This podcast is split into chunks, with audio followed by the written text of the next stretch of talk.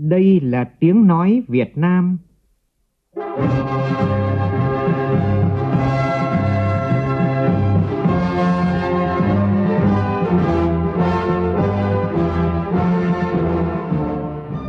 Việt Nam. Là tiếng nói Việt Nam phát thanh từ Hà Nội, thủ đô nước Cộng hòa xã hội chủ nghĩa Việt Nam.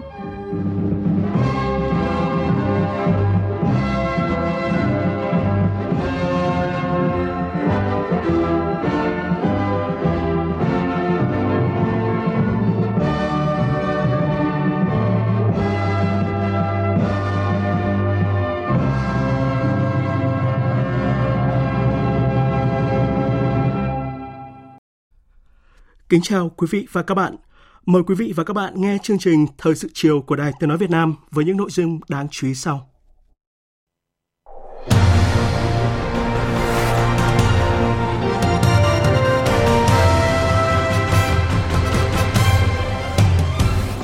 Thủ tướng Phạm Minh Chính chủ trì hội nghị trực tuyến đánh giá kết quả thực hiện nghị quyết số ba mươi ba của Chính phủ và đề xuất các giải pháp tháo gỡ khó khăn vướng mắc cho thị trường bất động sản.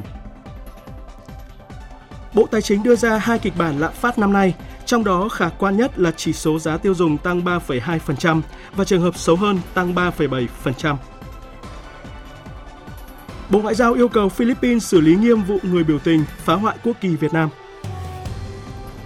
Quốc hội Thái Lan hoãn cuộc bỏ phiếu bầu thủ tướng mới vào ngày mai.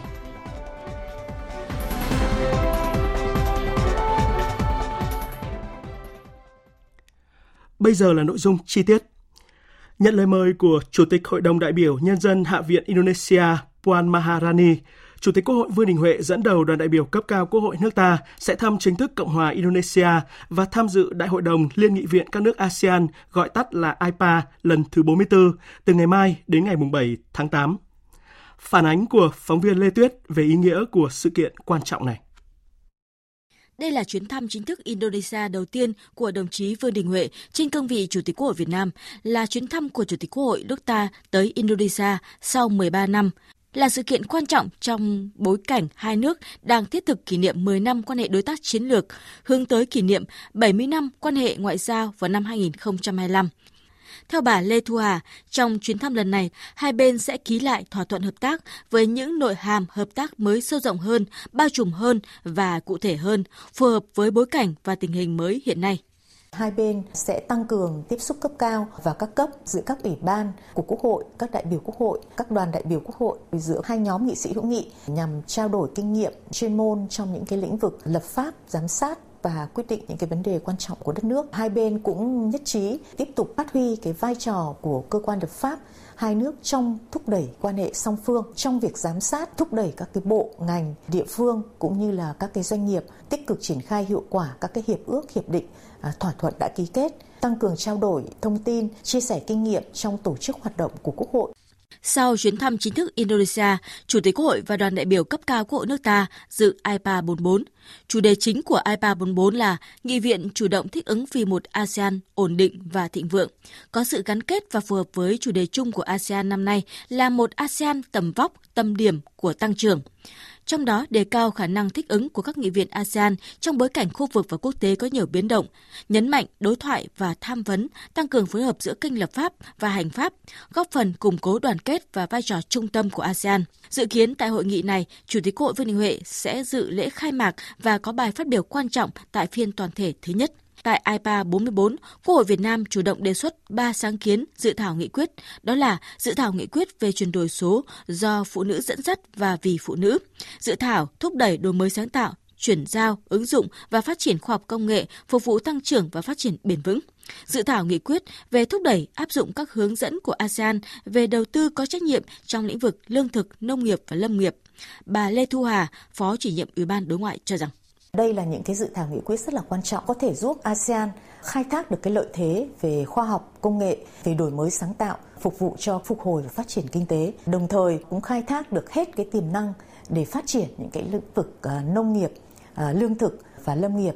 Đó là một trong những cái trụ cột quan trọng của cộng đồng kinh tế a sê an. Bên cạnh ba cái dự thảo nghị quyết này thì Việt Nam cũng tham gia tích cực và đóng góp tham gia ý kiến vào những cái dự thảo nghị quyết khác của tại Ủy ban Kinh tế, Ủy ban Xã hội, Ủy ban Chính trị tại Hội nghị Nữ nghị sĩ trẻ, sẽ tham gia đồng bảo trợ với các nước về những cái dự thảo nghị quyết tại các ủy ban này.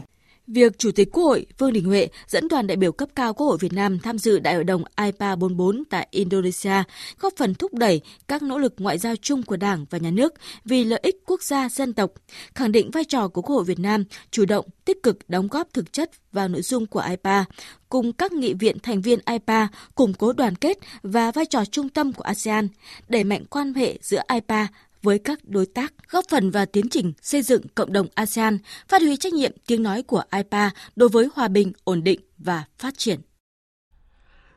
Chiều nay tại Nhà Quốc hội diễn ra lễ công bố logo, bộ nhận diện và website Hội nghị Nghị sĩ trẻ toàn cầu lần thứ chín. Tới dự có Chủ tịch Quốc hội Vương Đình Huệ. Logo sử dụng cho hội nghị được thiết kế để làm nổi bật hai yếu tố, chữ Y, chữ cái đầu của từ Young, tiếng Anh thể hiện cho giới trẻ. Năm chữ Y đại diện cho các đại biểu đến từ năm châu cùng tề tựu tại Hà Nội để tham dự hội nghị. Việt Nam với tư cách là nước chủ nhà được đặt ở vị trí trung tâm với màu đỏ vàng và ngôi sao năm cánh.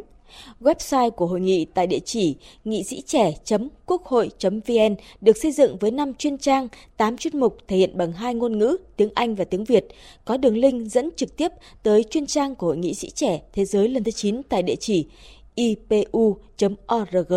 Quốc hội Việt Nam đăng cai tổ chức Hội nghị Nghị sĩ trẻ toàn cầu lần thứ chín từ ngày mười bốn đến mười bảy tháng chín tại thủ đô Hà Nội. Hội nghị là cơ hội để quảng bá hình ảnh của Việt Nam nói chung và Quốc hội Việt Nam nói riêng đến bạn bè quốc tế.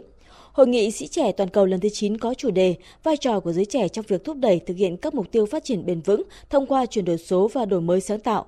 Các phiên thảo luận chuyên đề sẽ tập trung vào ba nội dung: chuyển đổi số, khởi nghiệp và đổi mới sáng tạo, thúc đẩy đa dạng văn hóa vì sự phát triển bền vững. Sự kiện quan trọng này sẽ tiếp tục góp phần khẳng định sự tham gia tích cực, có trách nhiệm và chủ động của Quốc hội Việt Nam trong tổ chức Liên nghị viện lớn nhất thế giới i pê u. Thời sự vê o vê, nhanh, tin cậy, hấp dẫn. Vào chiều nay, Thủ tướng Phạm Minh Chính đã chủ trì hội nghị đánh giá kết quả thực hiện nghị quyết số ba mươi ba của Chính phủ và đề xuất các giải pháp tháo gỡ khó khăn vướng mắc cho thị trường bất động sản. Phản ánh của phóng viên Vũ Khuyên.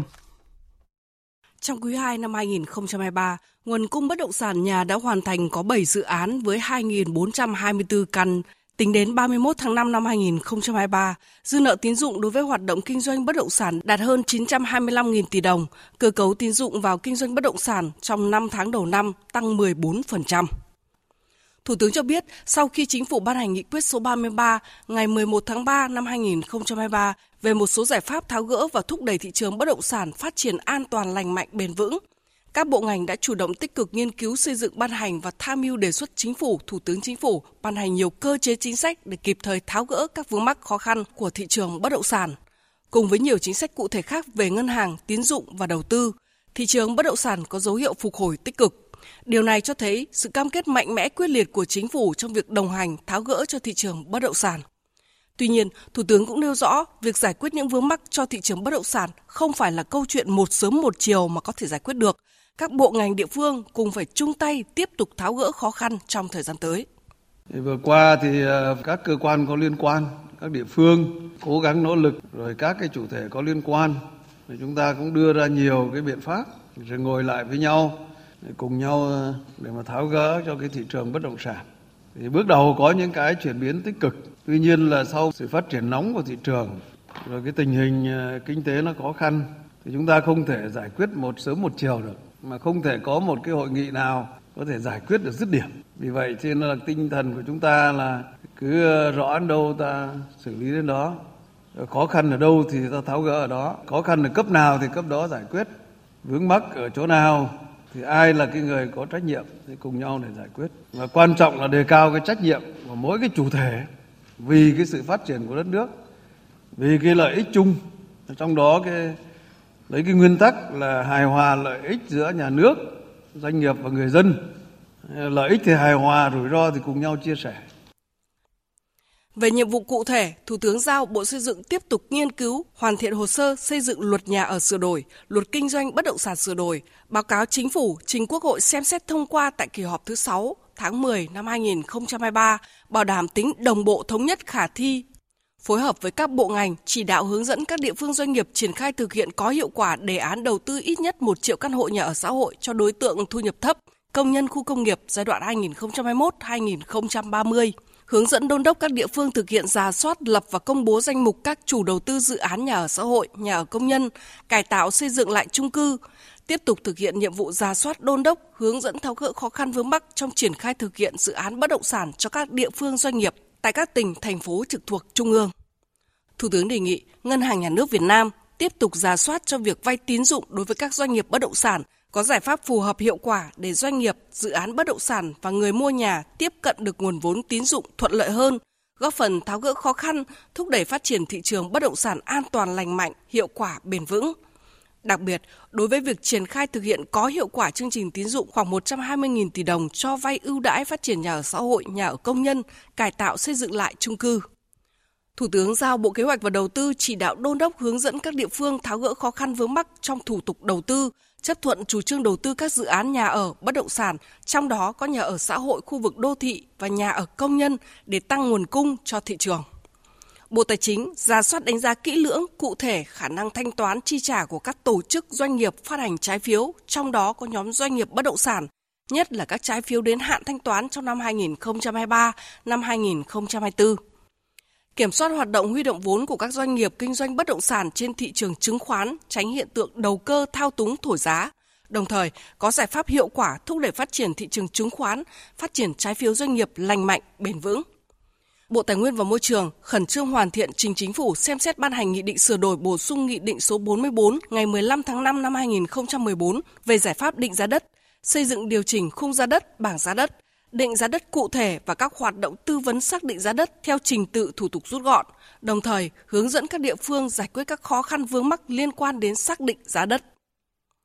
Đối với các địa phương, Thủ tướng yêu cầu thực hiện các nhiệm vụ giải pháp tại nghị quyết số ba mươi ba về một số giải pháp tháo gỡ và thúc đẩy thị trường bất động sản phát triển an toàn, lành mạnh, bền vững, tập trung rà soát tháo gỡ vướng mắc trong quá trình triển khai thực hiện các dự án bất động sản trên địa bàn, khẩn trương tập trung triển khai thực hiện các nhiệm vụ đã được giao cụ thể tại quyết định số ba trăm ba mươi tám của Thủ tướng Chính phủ phê duyệt đề án đầu tư xây dựng ít nhất một triệu căn hộ nhà ở xã hội đối với người thu nhập thấp, công nhân khu công nghiệp giai đoạn hai nghìn không trăm hai mươi mốt đến hai nghìn không trăm ba mươi và các chương trình tín dụng một nghìn hai trăm tỷ đồng cho các dự án xây dựng nhà ở xã hội và nhà ở cho công nhân, cải tạo xây dựng lại chung cư, nghiên cứu đơn giản hóa, rút ngắn các thủ tục hành chính theo thẩm quyền. Các địa phương quy định rõ đầu mối thực hiện thủ tục hành chính trong lập, phê duyệt dự án nhà ở, trong đó có dự án nhà ở xã hội. Đối với các doanh nghiệp, người đứng đầu Chính phủ yêu cầu tiếp tục chủ động tổ chức rà soát, tái cơ cấu lại doanh nghiệp, danh mục đầu tư, cơ cấu lại sản phẩm đầu tư của doanh nghiệp nhằm bảo đảm phù hợp với năng lực tài chính, quy mô, khả năng quản trị của doanh nghiệp và phù hợp với nhu cầu thực của xã hội, rà soát cơ cấu lại nguồn vốn, tập trung xử lý nợ xấu, nợ đến hạn để tạo cơ sở điều kiện tiếp cận các nguồn vốn tín dụng, trái phiếu, chứng khoán để triển khai thực hiện dự án. Bên cạnh đó, Thủ tướng giao các bộ ngành, cơ quan có liên quan căn cứ chức năng nhiệm vụ được giao, chủ động tháo gỡ khó khăn cho thị trường bất động sản thuộc lĩnh vực quản lý, đề xuất xử lý đối với những vấn đề phát sinh vượt thẩm quyền.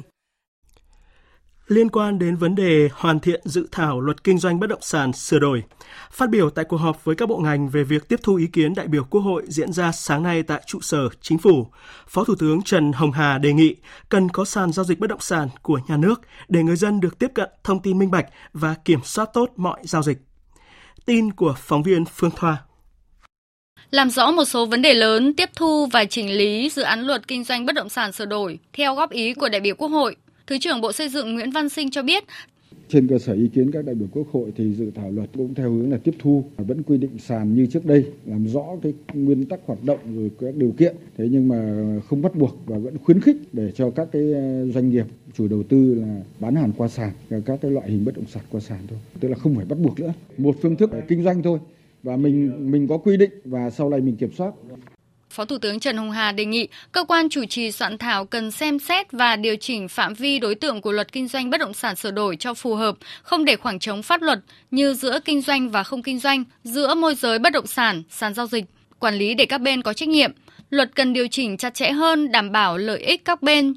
Đồng tình với phương án không quy định bắt buộc giao dịch bất động sản phải thực hiện thông qua sàn, Phó Thủ tướng Trần Hồng Hà đề nghị cơ quan soạn thảo phải thiết kế sàn giao dịch của nhà nước, đảm bảo sự công khai minh bạch của các giao dịch bất động sản. Nay chúng ta điều tiết cái sàn giao dịch hiện nay của các nhà kinh doanh bất động sản đang làm, nhưng mà chúng ta cần phải có một cái sàn giao dịch nhà nước để mọi giao dịch ở đây được quy định nó chặt chẽ hơn, tức là để cho người dân người ta được tiếp cận những thông tin mà được kiểm soát, kiểm soát nhưng mà lại không làm lộ các chiến lược kinh doanh thì mới, mới, mới là tốt. Thế nên bên cạnh các cái sàn giao dịch của các cái tổ chức kinh doanh thì công chí nói là đúng rồi đấy, chúng ta không bắt buộc nhưng mà ai cũng muốn tham gia. Nhà nước cần phải có cái sự hỗ trợ, hỗ trợ về tổ chức để duy trì cái sàn này, hỗ trợ những người dân muốn được minh bạch, được tiếp cận thông tin. Thậm chí là bình thường sàn giao dịch của doanh nghiệp là có thể thu tiền, thì sàn giao dịch này chúng ta không nên thu tiền. Dự kiến dự án luật kinh doanh bất động sản sửa đổi được Quốc hội khóa mười lăm thông qua vào kỳ họp thứ sáu. Bộ Tài chính vừa đưa ra hai kịch bản lạm phát năm nay, trong đó khả quan nhất là chỉ số giá tiêu dùng sẽ tăng ba phẩy hai phần trăm và trường hợp xấu hơn là tăng ba phẩy bảy phần trăm.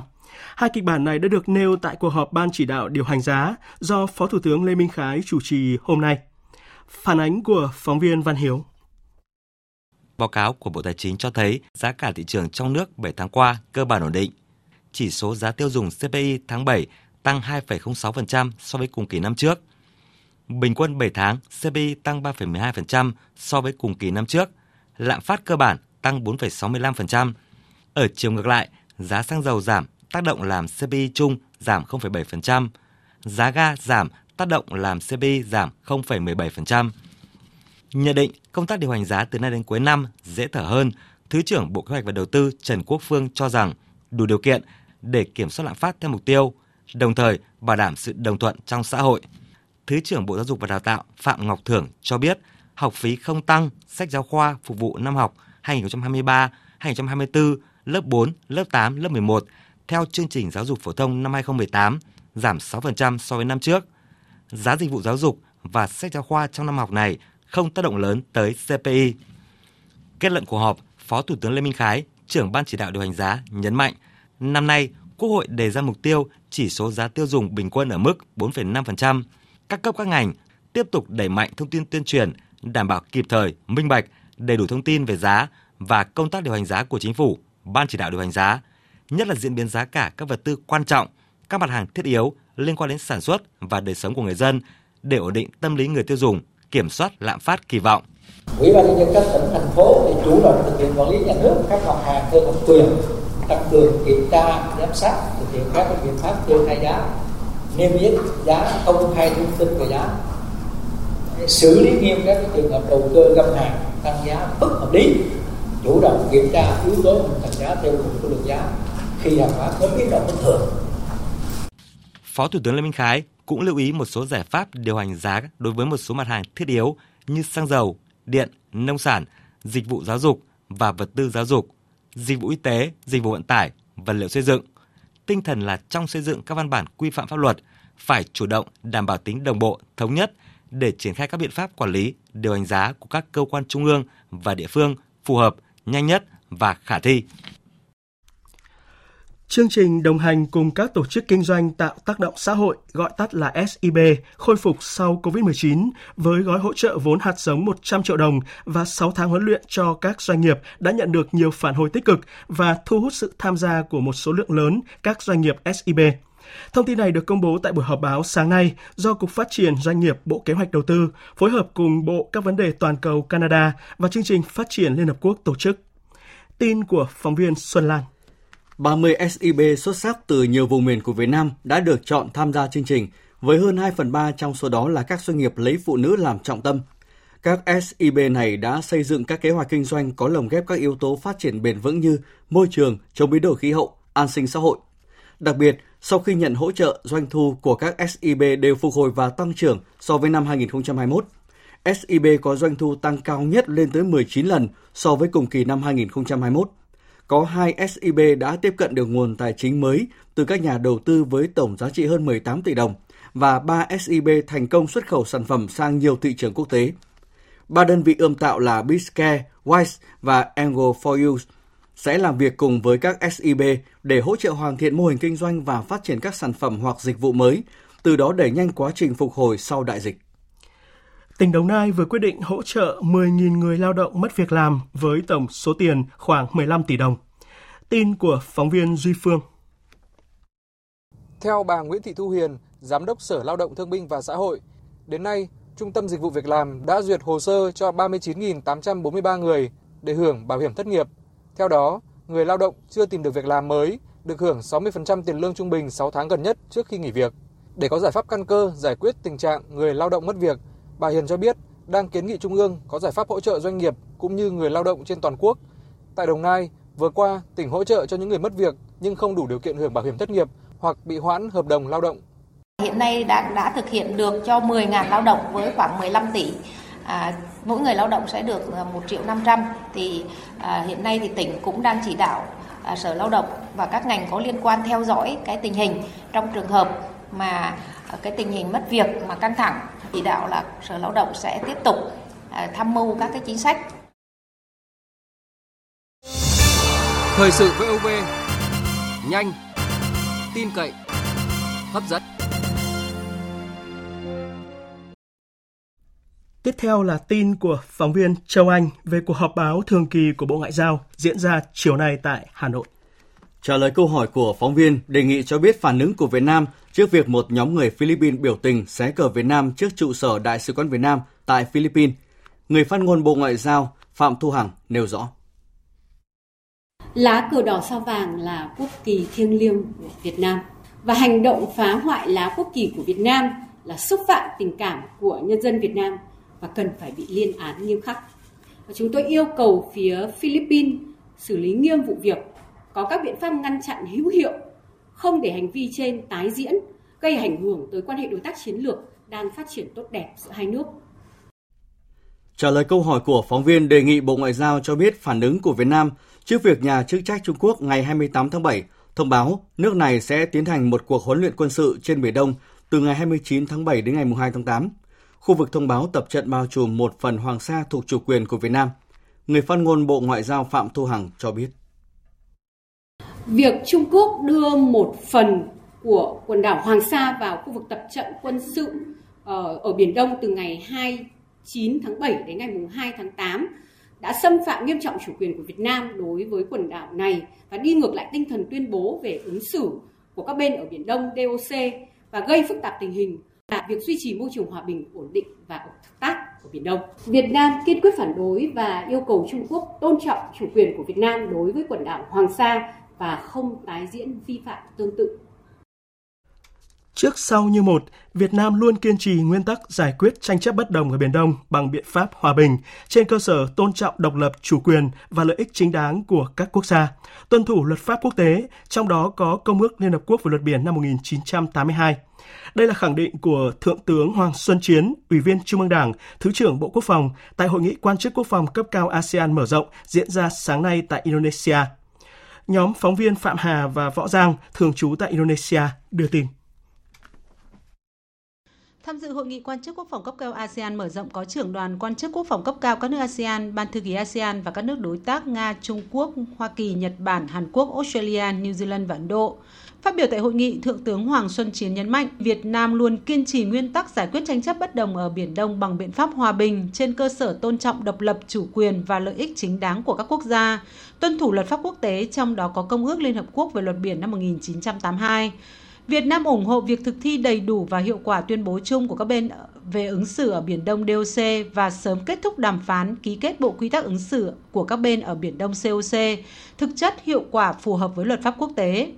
Trong mối quan hệ giữa a sê an với các đối tác, Thứ trưởng Bộ Quốc phòng Hoàng Xuân Chiến nhấn mạnh các thành viên của a sê an và các đối tác luôn mong muốn quan hệ hợp tác cùng phát triển, xây dựng cộng đồng a sê an ngày càng vững mạnh, phát huy vai trò trung tâm của a sê an. Muốn vậy, các nước cần phải tăng cường xây dựng lòng tin, thiện chí, cùng nhau ứng phó với các thách thức chung, cùng nhau xây dựng một cấu trúc khu vực rộng mở, minh bạch, bao trùm và đề cao luật pháp quốc tế. Các cam kết khu vực tiếp tục đóng góp thực chất và hiệu quả hơn nữa cho sự phát triển chung của khu vực, vì hòa bình, thịnh vượng và an ninh chung của khu vực và thế giới.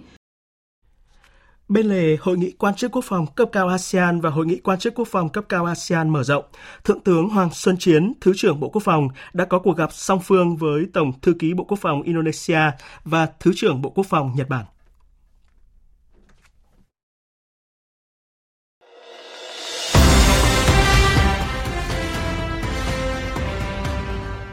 Mạnh giàu từ biển quê hương. Mạnh giàu từ biển quê hương.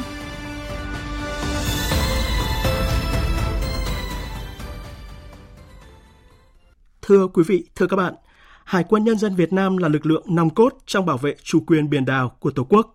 Để thực hiện nhiệm vụ cao cả này, lực lượng Hải quân ngày càng được rèn luyện tinh nhuệ và trang bị các thiết bị vũ khí hiện đại ngang tầm thế giới. Trong đó, lực lượng tàu ngầm đã được thành lập hơn mười hai năm qua với lớp tàu Kilo sáu ba sáu hiện đại. Các cán bộ chiến sĩ trong lực lượng tàu ngầm được rèn luyện cả bản lĩnh chính trị và chuyên môn kỹ thuật cao để làm chủ những con tàu hiện đại, chinh phục lòng biển, sẵn sàng tham gia các phương án tác chiến cao nhất, kịp thời đáp ứng nhiệm vụ sẵn sàng chiến đấu, bảo vệ vững chắc biển đảo trong tình hình mới. Tiếp tục chương trình Thời sự chiều nay, mời quý vị và các bạn nghe phóng sự Ước mơ chinh phục lòng biển do nhóm phóng viên Đài Tiếng Nói Việt Nam thực hiện. Từ những năm tám mươi của thế kỷ trước, quân đội ta đã chuẩn bị cho sự ra đời của một lực lượng mới, đó là lực lượng tàu ngầm.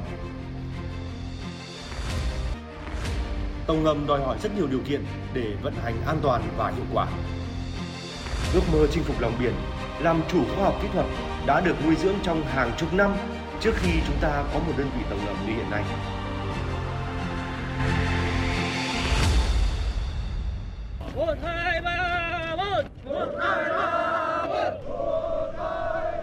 Thể lực tốt là điều kiện bắt buộc với các thủy thủ tàu ngầm.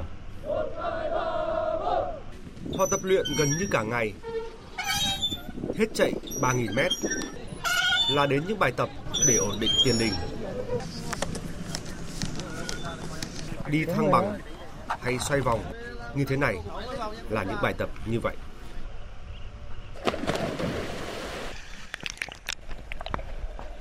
Bơi lội là một nội dung bắt buộc.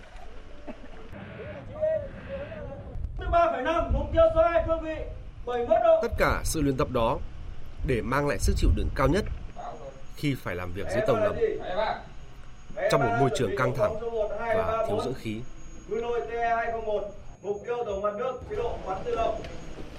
Chuyến huấn luyện cuối cùng đã trở về. Nhiệm vụ của tàu ngầm là bí mật. Vì vậy, không ai có thể biết chính xác ngày về. Báo cáo đồng chí đội trưởng, tàu một tám bảy Bà Rịa Vũng Tàu hoàn thành nhiệm vụ trên biển, cập bến, người và vũ khí an toàn, hết. Chiều xuống nhanh trên bến cảng.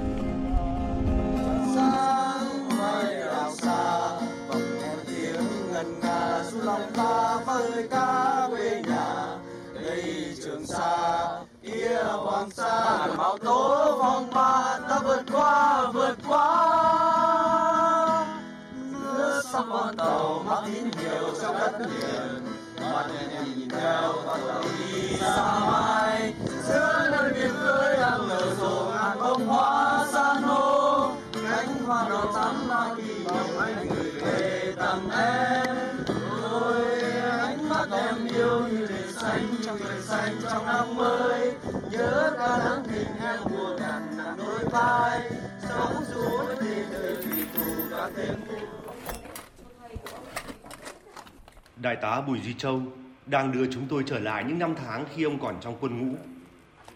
Hơn bốn mươi năm công tác giờ trở thành những ký ức đẹp đẽ và những tấm huân chương được cất giữ như báu vật của đời. Đây là huy hiệu của Học viện Hải quân Leningrad. Từ năm một nghìn chín trăm bảy mươi tám đến năm một nghìn chín trăm tám mươi mốt, Đại tá Bùi Duy Châu theo học tại đây để trở thành một sĩ quan hải quân. Tiếp đó, từ năm một nghìn chín trăm tám mươi tư đến năm một nghìn chín trăm tám mươi sáu, ông theo học tại Trung tâm Huấn luyện Tàu ngầm Liên Xô, đóng tại Riga, Cộng hòa Latvia. Bắt đầu hai mươi mốt tháng chuyên đào tạo về tàu ngầm. Kết thúc khóa đào tạo, ông cùng đồng đội trở về nước, đóng quân tại căn cứ Hải quân Cam Ranh. Đơn vị tàu ngầm của họ được gọi là Hải đội một tám hai. Tầm nhìn về một lực lượng tàu ngầm đã được nhà nước ta tiến hành từ ngày đó. Tuy nhiên, đến năm một nghìn chín trăm tám mươi bảy, Bộ Quốc phòng có một quyết định quan trọng. Đích thân Bộ trưởng Bộ Quốc phòng khi đó là Đại tướng Văn Tiến Dũng đã vào tận căn cứ Cam Ranh để gặp gỡ các thủy thủ tàu ngầm. Để giải tán đơn vị tông ngầm là đại tướng đã hỏi rất cặn kẽ nguyện vọng của anh em như thế nào. Thì chúng tôi đầu tiên chúng tôi trả lời là lúc đầu chưa công bố giải tán đâu. Công bố là chúng tôi thưa với đại tướng là chúng tôi sẽ hoàn thành nhiệm vụ huấn luyện tàu ngầm đạt kết quả những mong muốn của các thầy ở ở bên Liên Xô là truyền đạt cho chúng tôi nếu mà được nhận tàu ngầm đấy. Nhưng mà sau đến khi mà nghe tin là phải giải tán đấy thì chúng tôi rất tiện.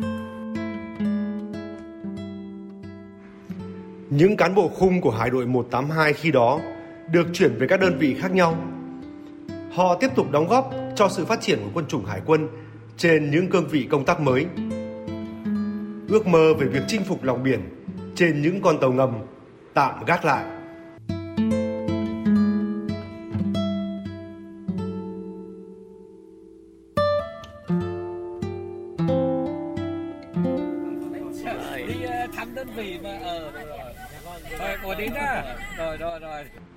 Hôm nay, chúng tôi cùng Đại tá Bùi Duy Châu vào thăm căn cứ Hải quân Cam Ranh.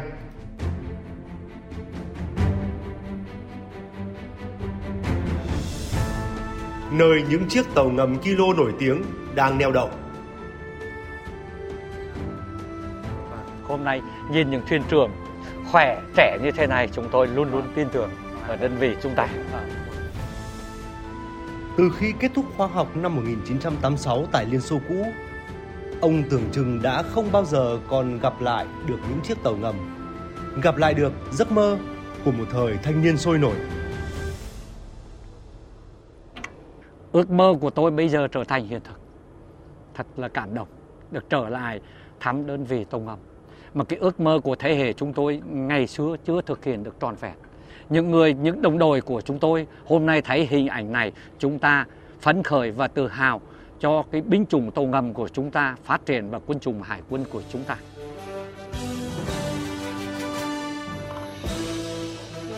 Từ vài chục cán bộ đi học ngày ấy, giờ đây lực lượng tàu ngầm đã trở thành một đơn vị lớn mạnh, kiểu mẫu, đi đầu về chính quy hiện đại của quân đội ta. Nhiều sĩ quan trẻ đã trưởng thành, nắm giữ các trọng trách điều khiển tàu ngầm hiện đại. Để lá cờ Tổ quốc tung bay trong gió mỗi sớm mai trên những điểm đảo xa xôi nhất là ý chí của từng người lính và quyết tâm của cả dân tộc. Là chiến sĩ hải quân, ai cũng nhớ lời dạy của Chủ tịch Hồ Chí Minh: ngày trước ta chỉ có đêm và rừng, ngày nay ta có ngày, có trời, có biển.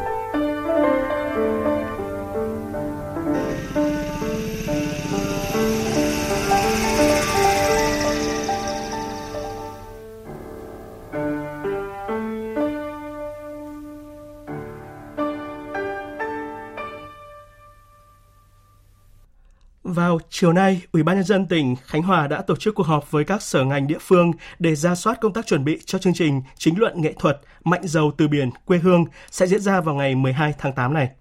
Nhóm phóng viên Thanh Hà và Thái Bình tại miền Trung đưa tin. Sở Nông nghiệp và Phát triển Nông thôn tỉnh Khánh Hòa đã làm việc với Bộ Chỉ huy Bộ đội Biên phòng tỉnh Khánh Hòa, mời mười bốn chủ tàu cá tham dự buổi lễ ra mắt Quỹ hỗ trợ phát triển nghề cá tỉnh Khánh Hòa. Công an tỉnh Khánh Hòa đã phối hợp với Học viện Hải quân khảo sát địa điểm diễn ra chương trình tại quân cảng Nha Trang, xây dựng kế hoạch đảm bảo an ninh trật tự, đồng thời phối hợp với Bộ Chỉ huy Bộ đội Biên phòng tỉnh Khánh Hòa đảm bảo an ninh trên biển ở khu vực mặt nước, phối hợp với Bộ Chỉ huy Quân sự tỉnh quản lý cấp phép thiết bị bay không người lái.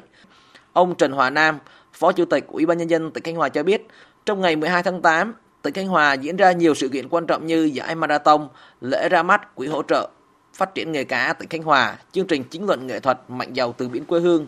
Số lượng khách đông trong cùng thời điểm, đề nghị các đơn vị chủ động phối hợp nhịp nhàng với vê o vê để làm tốt, chu đáo các hoạt động. Phía tỉnh cũng sẽ có cái thống nhất triển khai và cái phối hợp với vê o vê kịp về thời gian trong cái công tác chuẩn bị, sẽ thực hiện cụ thể theo cái chương trình. Trong văn bản cũng đề nghị công ty xăng dầu Phú Khánh tàu dầu vào ra khu vực này thì tránh cái, cái thời gian mà chúng đề nghị. Chương trình chính luận nghệ thuật Mạnh Dầu Từ Biển Quê Hương do Đài Tiếng nói Việt Nam vê o vê phối hợp với Ban Tuyên giáo Trung ương, Tổng cục Chính trị, Quân đội Nhân dân Việt Nam, Bộ Quốc phòng và Ủy ban Nhân dân tỉnh Khánh Hòa tổ chức. Chương trình kéo dài chín mươi phút, dự kiến diễn ra vào tối ngày mười hai tháng tám tới tại cầu cảng Học viện Hải quân thành phố Nha Trang. Sau chuyến kiểm tra khắc phục sạt lở trên đèo Bảo Lộc, tỉnh Lâm Đồng, Phó Thủ tướng Trần Lưu Quang chỉ đạo Bộ Giao thông Vận tải và các đơn vị tạo điều kiện ưu tiên sớm xây cao tốc, phá thế độc đạo của con đường hiện nay ở tỉnh Lâm Đồng. Phó Thủ tướng lưu ý địa phương khi hoàn thiện hồ sơ và triển khai dự án cao tốc phải tính toán yêu cầu tiêu thoát nước, phòng chống sạt lở, thích ứng với thiên tai, biến đổi khí hậu. Tỉnh Lâm Đồng đánh giá mức độ an toàn nguy cơ ở khu vực sạt lở để lên phương án khắc phục. Những vị trí có nguy cơ sạt phải cảnh báo, hạn chế người và phương tiện qua lại. Người dân sống ở khu vực này được hướng dẫn kỹ năng ứng phó hoặc di rời đến nơi ở mới. Nguyên tắc là không để xảy ra thêm sự cố nào. Do ảnh hưởng của mưa lớn, chiều ba mươi tháng bảy vừa qua, một khối lượng đất lớn trên đèo Bảo Lộc sạt xuống trụ sở cảnh sát giao thông, khiến ba chiến sĩ hy sinh và một người dân tử vong. Đoạn đèo thuộc quốc lộ hai mươi, tuyến đường huyết mạch từ Đông Nam Bộ đến thành phố Đà Lạt, tỉnh Lâm Đồng. Hai đoạn cao tốc Tân Phú Bảo Lộc và Bảo Lộc Liên Khương dài một trăm bốn mươi ki lô mét, dự kiến khởi công quý tư năm nay. Hai đoạn thuộc dự án cao tốc Dầu Dây Liên Khương với tổng chiều dài hơn hai trăm ki lô mét. Trong diễn biến khác, chính quyền tỉnh Lâm Đồng vừa đề nghị cấp có thẩm quyền tặng huân chương dũng cảm cho anh Phạm Ngọc Anh, hai mươi ba tuổi, người dân tử vong ở vụ sạt lở đèo Bảo Lộc. Sở Nội vụ Lâm Đồng vừa hoàn tất tờ trình gửi Ủy ban Nhân dân tỉnh Lâm Đồng. Theo quy trình, đề nghị sẽ được trình Ban thi đua khen thưởng Trung ương và Chủ tịch nước xem xét truy tặng. Anh Ngọc Anh, quê ở Thanh Hóa, từng đi nghĩa vụ tại Công an tỉnh Lâm Đồng. Sau khi xuất ngũ hồi tháng sáu, anh về huyện Đạ Huôi sinh sống. Hôm ba mươi tháng bảy, lúc xảy ra sạt lở đèo Bảo Lộc, anh Ngọc Anh có mặt tại trạm cảnh sát giao thông Madagui để giúp các chiến sĩ di rời di chuyển đồ đạc, trang thiết bị, sau đó gặp nạn tử vong cùng ba chiến sĩ. Tiếp theo là tổng hợp về tình hình mưa lớn tại nhiều địa phương. Mưa lớn kéo dài gây ngập úng cục bộ trên nhiều tuyến phố và khu dân cư trên địa bàn thành phố Điện Biên Phủ, tỉnh Điện Biên. Người dân phải sơ tán đồ đạc trong đêm và dùng bao cát, ván gỗ để ngăn nước tràn vào nhà. Không bên nhà em ngày qua thì trong nhà quán em là ngập sâu khoảng tầm năm mươi phân và ướt mất một nửa cửa hàng quần áo. Bây giờ ướt mất nửa cửa hàng thì sau nó phải dặm lại và phơi lại lên thôi. Nếu mà mưa to khoảng tầm hai mươi phút đổ lên là bị ngập toàn bộ hệ thống ở đây. Đoạn đường này là sâu nhất, là ngập là từ chỗ khách sạn là Công Đoàn cho đến đầu đường mới, những đoạn này là đoạn sâu nhất. Thì bây giờ bọn em chỉ yêu cầu là làm lại hệ thống thoát nước. Rất chi là ảnh hưởng đến cuộc sống gia đình. Thứ nhất là ngập lụt vào nhà, vào cửa, hỏng hóc các cái tài sản của gia đình, tủ lạnh, máy giặt, xe máy, ảnh hưởng rất nhiều đến đời sống bình thường của người dân. Người dân sống ở khu lụt nội là khổ rồi, đã sống ở khu đấy thì sẽ thấy là cuộc sống nó khó khăn vất vả. Cái này là nó từ khi giải tỏa làm đường sáu mươi mét đến giờ là tập phải là từ hai nghìn mười lăm mười sáu thì đến giờ thoát nước nó không không thoát đấy, thì nó cứ mỗi trận mưa cái là nó ứ lại. Còn tại tỉnh Sơn La, mưa lớn kèm gió lốc một tuần qua gây thiệt hại nhiều công trình nhà dân, làm sạt lở ách tắc các tuyến giao thông tại huyện Mường La. Mưa lốc khiến một cột điện cao thế ở xã Mường Bú bị đổ, ảnh hưởng đến hệ thống lưới điện phục vụ khoảng sáu trăm hộ dân. Ông Cà Văn Thông, đội trưởng đội quản lý vận hành điện lực Mường La cho biết. Sau khi nhận được cái thông tin là tổ đội chúng tôi triển khai khẩn trương, chuẩn bị dụng cụ vật tư, trang thiết bị để kịp thời khắc phục, để đảm bảo cung ứng điện lại cho bà con. Chúng tôi đảm bảo trực hai mươi bốn trên hai mươi bốn, đảm bảo quân số để kịp thời ứng phó những cái tình huống xảy ra trên địa bàn và thực hiện các biện pháp an toàn, không để xảy ra mất an toàn ở trên lưới điện trong quá trình mà kiểm tra cũng như là kiểm soát và khắc phục. Tại Quảng Bình, mưa liên tục những ngày qua khiến nước lũ tràn về, nhiều nơi tại các xã biên giới của tỉnh bị ngập, chia cắt cục bộ. Đơn vị đã chỉ đạo các đồn tăng cường lực lượng kiểm tra, tuyên truyền, cắm biển báo, hướng dẫn nhắc nhở nhân dân không đi qua vùng nguy hiểm để đảm bảo an toàn. Còn tại tỉnh Gia Lai, mưa lớn kéo dài khiến hơn năm mươi héc ta dưa hấu sắp đến ngày thu hoạch ở huyện Krông Pa bị hư hỏng, ước thiệt hại gần bốn tỷ đồng. Ông Võ Ngọc Châu, trưởng phòng Nông nghiệp và Phát triển Nông thôn huyện Krông Pa cho biết, địa phương đang đề nghị chính sách hỗ trợ giúp người dân khôi phục sản xuất. Qua đây chúng tôi cũng đã chỉ đạo Ủy ban xã là tuyên truyền vận động người dân tiến hành nạo vét rãnh để dưa hấu để thoát nước cho nó bảo của việc khổ bị úng. Còn thứ hai, những diện tích mà dưa hấu mà đã già chín thì tuyên truyền người dân là hái bán sớm để khỏi ảnh hưởng về của giảm cái thiệt hại cho nông dân. Tiếp theo, biên tập viên Xuân Ninh chuyển đến quý vị và các bạn một số thông tin thời tiết. Theo Trung tâm Khí tượng Quốc gia, từ tối nay đến ngày mai, ở khu vực Bắc Bộ, Bắc Trung Bộ tiếp tục nằm trong cảnh báo có mưa lớn và rải rác có dông, với lượng mưa phổ biến từ ba mươi đến năm mươi, có nơi trên một trăm mi li mét. Riêng khu vực Đông Bắc Bắc Bộ có nơi trên một trăm hai mươi mi li mét. Ngoài ra, từ tối nay đến ngày năm tháng tám, ở khu vực Tây Nguyên, Nam Bộ cũng có mưa, mưa vừa, có nơi mưa to và rải rác có dông, với lượng mưa phổ biến từ ba mươi đến sáu mươi, có nơi trên tám mươi mi li mét. Thời gian mưa tập trung vào chiều và đêm. Dự báo mưa dông ở khu vực Bắc Bộ và mưa lớn ở khu vực Đông Bắc có khả năng kéo dài đến khoảng ngày tám tháng tám. Cảnh báo trong mưa dông có khả năng xảy ra lốc sét và gió giật mạnh, đề phòng nguy cơ xảy ra lũ quét, sạt lở đất tại khu vực vùng núi và ngập úng tại các khu vực trũng thấp và các khu đô thị. Còn trên biển, đáng chú ý ở vịnh Bắc Bộ, vùng biển từ Quảng Trị đến Thừa Thiên Huế, khu vực Bắc Biển Đông bao gồm vùng biển quần đảo Hoàng Sa, vùng biển phía đông khu vực giữa Biển Đông, vùng biển từ Bình Thuận đến Cà Mau, Cà Mau đến Kiên Giang và vịnh Thái Lan có gió giật mạnh cấp sáu, giật cấp tám đến cấp chín, biển động. Mời quý vị và các bạn nghe tiếp chương trình Thời sự của Đài Tiếng nói Việt Nam. Một tuần sau đảo chính, tình hình tại Niger vẫn diễn biến căng thẳng. Liên quan đến công tác bảo hộ công dân Việt Nam tại quốc gia Tây Phi này, hôm nay Đại sứ quán Việt Nam tại Algeria kiêm nhiệm Niger cho biết, Đại sứ quán đang triển khai các biện pháp và thủ tục cần thiết để hỗ trợ một công dân Việt Nam làm việc tại một tổ chức quốc tế ở Niger sớm rời nước này sang châu Âu theo nguyện vọng. Đại sứ quán cũng đang tích cực liên lạc với cộng đồng người Việt và làm việc với các cơ quan liên quan tại Niger để triển khai hiệu quả công tác bảo hộ công dân. Ông Nguyễn Việt Sơn, bí thư thứ nhất phụ trách lãnh sự và bảo hộ công dân của Đại sứ quán Việt Nam tại Algeria kiêm nhiệm Niger, cho biết. Đại sứ quán vẫn luôn theo sát tình hình và giữ liên lạc thường xuyên với hai người Việt và một gia đình người Niger gốc Việt. Hiện chưa ghi nhận trường hợp nào là công dân Việt Nam gặp nguy hiểm. Ngày hôm qua, mùng hai tháng tám, đã có một công dân Việt Nam làm việc trong một tổ chức quốc tế bị kẹt tại thủ đô Niamey của Niger đề nghị Đại sứ quán hỗ trợ. Và Đại sứ quán đang phối hợp tích cực với các cơ quan, tổ chức liên quan thu xếp cho công dân này được sơ tán an toàn khỏi Niger. Hiện Đại sứ quán đang xây dựng một số phương án bảo hộ công dân nhằm sẵn sàng bảo hộ công dân ta trong mọi tình huống. Công dân Việt Nam tại Niger cần hỗ trợ có thể liên hệ với Đại sứ quán Việt Nam tại Algeria kiêm nhiệm Niger theo số điện thoại đường dây nóng là không không hai một ba năm năm tám ba không năm chín không chín.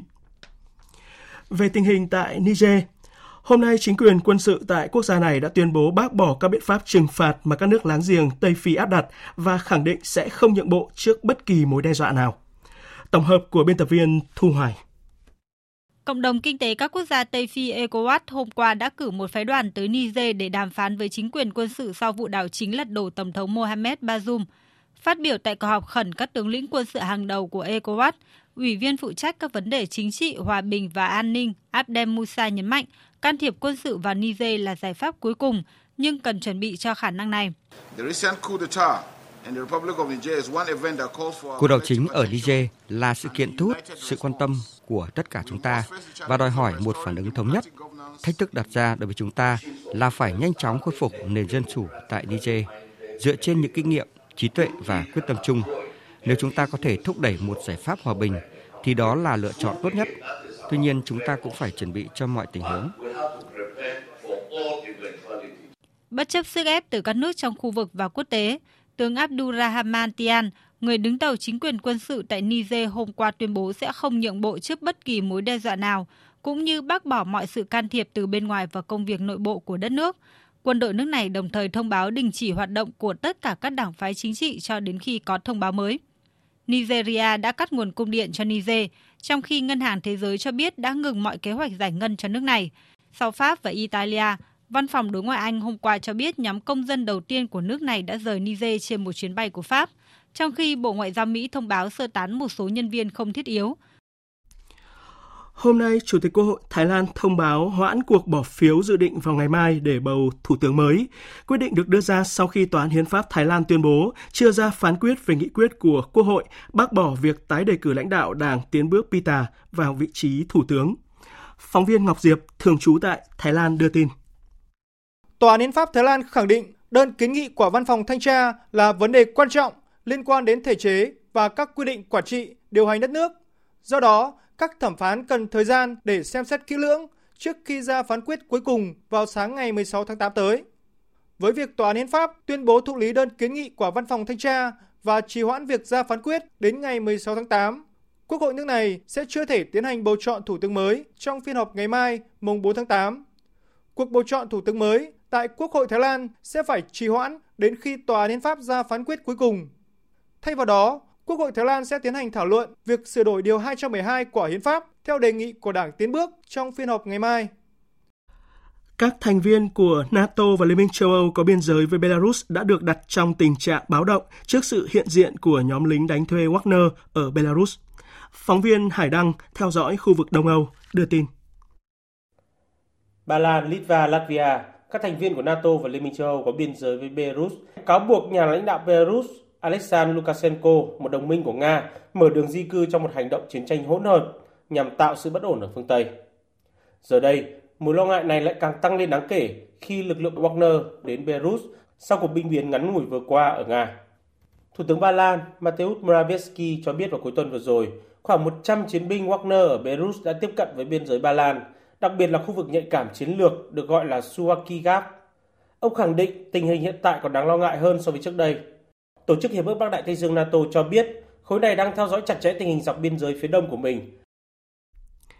Kinh tế châu Á-Thái Bình Dương vẫn có nhiều điểm sáng, bất chấp đà tăng trưởng chậm lại của Trung Quốc. Đây là đánh giá của công ty xếp hạng tín nhiệm tài chính uy tín hàng đầu thế giới Moody's. Theo Moody's, Ấn Độ, Philippines, Indonesia và Việt Nam tiếp tục là những nền kinh tế tăng trưởng nhanh nhất tại khu vực châu Á-Thái Bình Dương, với mức tăng trưởng lần lượt là sáu phần trăm đối với cả Ấn Độ và Philippines, năm phẩy ba phần trăm đối với Indonesia và năm phẩy hai phần trăm đối với Việt Nam. Cả bốn quốc gia đều có thị trường lao động mạnh, các chính sách tài khóa hỗ trợ tập trung vào cải thiện cơ sở hạ tầng, giáo dục và chăm sóc sức khỏe, cũng như phục hồi nhu cầu của người tiêu dùng. Moody đánh giá đây là triển vọng phổ biến bất chấp suy thoái kinh tế ở Trung Quốc. Những dữ liệu kinh tế gần đây cho thấy triển vọng của Trung Quốc vẫn không chắc chắn. Tăng trưởng giê đê pê ở nước này có thể thấp hơn so với dự báo năm phẩy bốn phần trăm. Đánh giá của Moody trùng khớp với dự báo trước đó của Quỹ tiền tệ quốc tế. Chuyên gia Krishna Srinavan tại Quỹ tiền tệ quốc tế cho biết. Tăng trưởng toàn cầu dự kiến sẽ giảm tốc vào năm hai không hai ba do lãi suất tăng và cuộc xung đột tại Ukraine. Lạm phát toàn cầu đang giảm bớt nhưng vẫn ở mức cao. Và các căng thẳng ngân hàng ở Mỹ và châu Âu đã tạo ra sự không chắc chắn lớn hơn và một bối cảnh vốn đã phức tạp. Tuy nhiên, trong bối cảnh ảm đạm của một năm đầy thách thức đối với nền kinh tế thế giới, châu Á và Thái Bình Dương vẫn là một khu vực năng động. Trong khi đó, báo cáo mới nhất của Ngân hàng Phát triển châu Á cho thấy các nền kinh tế đang phát triển ở châu Á-Thái Bình Dương năm nay được dự báo sẽ đạt kết quả tốt hơn so với năm hai không hai hai do việc tiếp tục nới lỏng các hạn chế về đại dịch sẽ thúc đẩy tiêu dùng, du lịch và đầu tư. Quý vị và các bạn đang nghe chương trình Thời sự của Đài Tiếng nói Việt Nam. Tiếp theo là trang tin thể thao.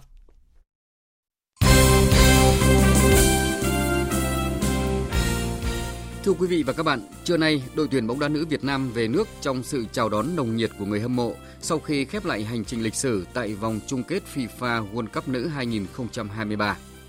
Mặc dù mười một giờ ba mươi lăm, chuyến bay đưa huấn luyện viên Mai Đức Chung cùng các học trò mới đáp xuống sân bay Nội Bài, nhưng từ sớm, rất đông cổ động viên đã có mặt để chờ đón đội tuyển nữ Việt Nam. Ông Đoàn Việt Trung ở quận Ba Đình chia sẻ. Hồi trước thì đi làm nhà nước nhưng mà bây giờ thì mình cũng nghỉ hưu, thành thử cũng có thời gian để đi đón bạn này thì là chuyện bình thường, thích lắm. Nói chung là rất là gặp được anh Trung rồi gặp được các bạn nữ, đấy là một cái điều mà mình cũng rất là là, là, là, là vui. Kết quả của cái trận đấu của cái giải đấy nó như thế nào không quan trọng nữa, và cái chính là các bạn đã rất là làm được một cái điều mà cả dân tộc mình mong muốn. Mình là lần đầu tiên là mình đạt được cái dấu ấn như thế là, là, là quá tuyệt vời. Cảm động trước tình cảm nồng hậu của người hâm mộ dành cho đội tuyển, huấn luyện viên Mai Đức Chung chia sẻ. Thực sự chúng tôi chưa hoàn thành được cái mong muốn của người hâm mộ cũng như của khán giả trong cả nước. Về đến sân bay Nội Bài thì chúng tôi rất là ngạc nhiên và cảm động. Rất đông khán giả và các nhà báo đã đến lại đón tiếp chúng tôi tại sân bay. Và xin chân thành cảm ơn mọi người, cổ động viên cũng như người dân Việt Nam đã đón chúng tôi một cách rất là nồng hậu.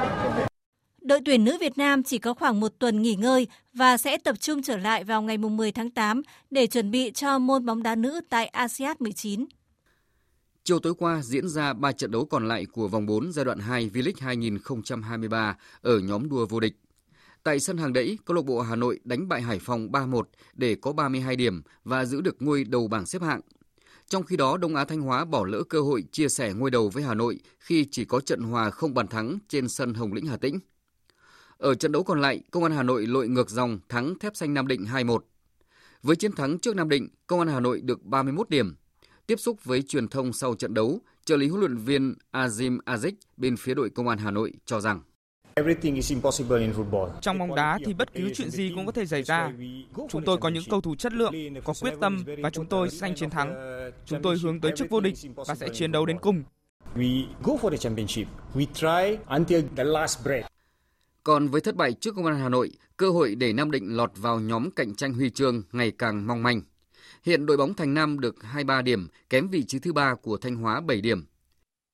Chuẩn bị cho a sê an lần thứ mười chín, thời gian qua, các vận động viên của đội tuyển u hai mươi Việt Nam đã miệt mài luyện tập trong nước. Sắp tới, toàn đội sẽ có chuyến tập huấn kéo dài khoảng một tháng tại Trung Quốc. Đây là đợt rèn luyện bổ ích bởi Trung Quốc là nơi sản sinh ra môn u hai mươi và cũng là nước chủ nhà của a sê an mười chín. Huấn luyện viên Nguyễn Văn Trương cho biết. Điều kiện của họ cũng tốt hơn và được tập với các vận động viên Trung Quốc thì cái thao lưu thì cũng có cái học hỏi về cái phong cách của người ta hay là nói chung tất cả. Thế còn tán thủ thì cũng được cọ sát với vận động viên giỏi hơn. Bên cạnh những vận động viên kỳ cựu như Dương Thúy Vi, trong thành phần đội tuyển u hai mươi Việt Nam chuẩn bị cho a sê an còn có một số gương mặt trẻ. Tất cả đều quyết tâm, nỗ lực cao trong tập luyện nhằm mục tiêu ghi dấu ấn tại sân chơi thể thao danh giá nhất châu lục.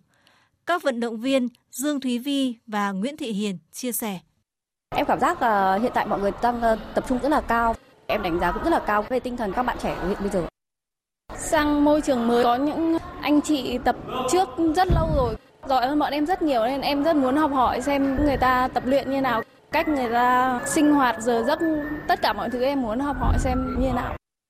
Nằm trong chuỗi trận thi đấu giao hữu mùa hè, sáng nay nhiều đội bóng lớn của châu Âu tiếp tục ra sân. Tại nước Mỹ, Juventus đánh bại Real Madrid ba một. Ba cầu thủ lập công mang về chiến thắng cho đội bóng đến từ Italia là Moikin, Timothy Weah và Dusan Vlahovic. Ở trận đấu khác, Chelsea hòa Borussia Dortmund một đều. Tiền vệ Marius Vaughan mở tỷ số cho Dortmund vào phút tám mươi. Còn tiền đạo trẻ hai mươi tuổi Mason Butau gỡ hòa một đều cho Chelsea vào phút tám mươi chín. Chia sẻ trong cuộc họp báo sau trận đấu, tân huấn luyện viên Mauricio Pochettino của Chelsea nói: Tôi cho rằng chúng tôi đã chơi một trận đấu thực sự hay trước một đội bóng mạnh như Dortmund. Tôi nghĩ đáng ra chúng tôi đã thắng được họ. Nhưng nhìn chung, tôi hài lòng với cách chơi của các cầu thủ và kết quả của trận đấu. Chúng tôi đã chơi tốt trong cả năm trận giao hữu tiền mùa giải. Chúng tôi cần tiếp tục làm việc để hoàn thiện lối chơi của đội bóng. Chúng tôi đã sẵn sàng bắt đầu mùa giải mới. Cuộc đọ sức với Dortmund sáng nay là trận giao hữu cuối cùng của Chelsea trong mùa hè này. Trước đó, Chelsea lần lượt thắng đậm Wrexham năm không, vượt qua Brighton bốn ba, hòa Newcastle một đều và đánh bại Fulham hai không. Dự báo thời tiết. Bắc Bộ có mưa vừa mưa to, có nơi mưa rất to và rải rác có dông. Nhiệt độ từ hai mươi tư đến ba mươi ba độ, riêng khu Tây Bắc cao nhất từ hai mươi tám đến ba mươi mốt độ. Khu vực từ Thanh Hóa đến Thừa Thiên Huế, phía Bắc có mưa vừa mưa to, có nơi mưa rất to và rải rác có dông. Phía Nam, đêm có mưa rào và dông rải rác, ngày có mưa rào và dông vài nơi. Phía Bắc, nhiệt độ từ hai mươi tư đến ba mươi mốt độ. Phía Nam, nhiệt độ từ hai mươi tư đến ba mươi tư độ, có nơi trên ba mươi tư độ. Khu vực từ Đà Nẵng đến Bình Thuận, chiều tối và đêm có mưa rào và dông vài nơi, ngày nắng, phía Bắc có nơi nắng nóng. Nhiệt độ từ hai mươi lăm đến ba mươi lăm độ, phía Bắc có nơi trên ba mươi lăm độ. Tây Nguyên, chiều và đêm có mưa, mưa vừa, có nơi mưa to và rải rác có dông, nhiệt độ từ hai mươi đến ba mươi độ, có nơi trên ba mươi độ. Các tỉnh Nam Bộ, chiều và đêm có mưa, mưa vừa, có nơi mưa to và rải rác có dông, nhiệt độ từ hai mươi tư đến ba mươi ba độ, có nơi trên ba mươi ba độ. Khu vực Hà Nội, có lúc có mưa vừa, mưa to và dông, nhiệt độ từ hai mươi lăm đến ba mươi ba độ. Dự báo thời tiết biển, vịnh Bắc Bộ, vùng biển từ Quảng Trị đến Quảng Ngãi, có mưa rào và rải rác có dông, tầm nhìn xa từ bốn đến mười ki lô mét, gió Tây Nam cấp năm, có lúc cấp sáu, giật cấp tám, cấp chín, biển động. Vùng biển từ Bình Định đến Ninh Thuận, vùng biển từ Bình Thuận đến Cà Mau có mưa rào và dông vài nơi, tầm nhìn xa trên mười ki lô mét, gió Tây Nam cấp năm, có lúc cấp sáu, giật cấp tám, cấp chín, biển động. Phía Nam, cấp sáu, giật cấp tám đến cấp chín, biển động. Vùng biển từ Cà Mau đến Kiên Giang và Vịnh Thái Lan có mưa rào và dông rải rác, tầm nhìn xa trên mười ki lô mét, giảm xuống từ bốn đến mười ki lô mét trong mưa, gió Tây đến Tây Nam cấp bốn, cấp năm. Khu vực Bắc Biển Đông và khu vực quần đảo Hoàng Sa thuộc thành phố Đà Nẵng có mưa rào và rải rác có dông, tầm nhìn xa từ bốn đến mười ki lô mét, gió Tây Nam cấp sáu, giật cấp tám, cấp chín biển động. Khu vực giữa và Nam Biển Đông và khu vực quần đảo Trường Sa thuộc tỉnh Khánh Hòa có mưa rào và dông vài nơi, tầm nhìn xa trên mười ki lô mét, gió Tây Nam cấp sáu, giật cấp tám, cấp chín biển động. Tới đây chúng tôi kết thúc chương trình Thời sự chiều nay. Chương trình do các biên tập viên Hải quân Lan Anh và Nguyễn Hằng thực hiện với sự tham gia của phát thanh viên Thành Tuấn, kỹ thuật viên Tạ Tre, chịu trách nhiệm nội dung Nguyễn Vũ Duy. Cảm ơn quý vị và các bạn đã quan tâm theo dõi.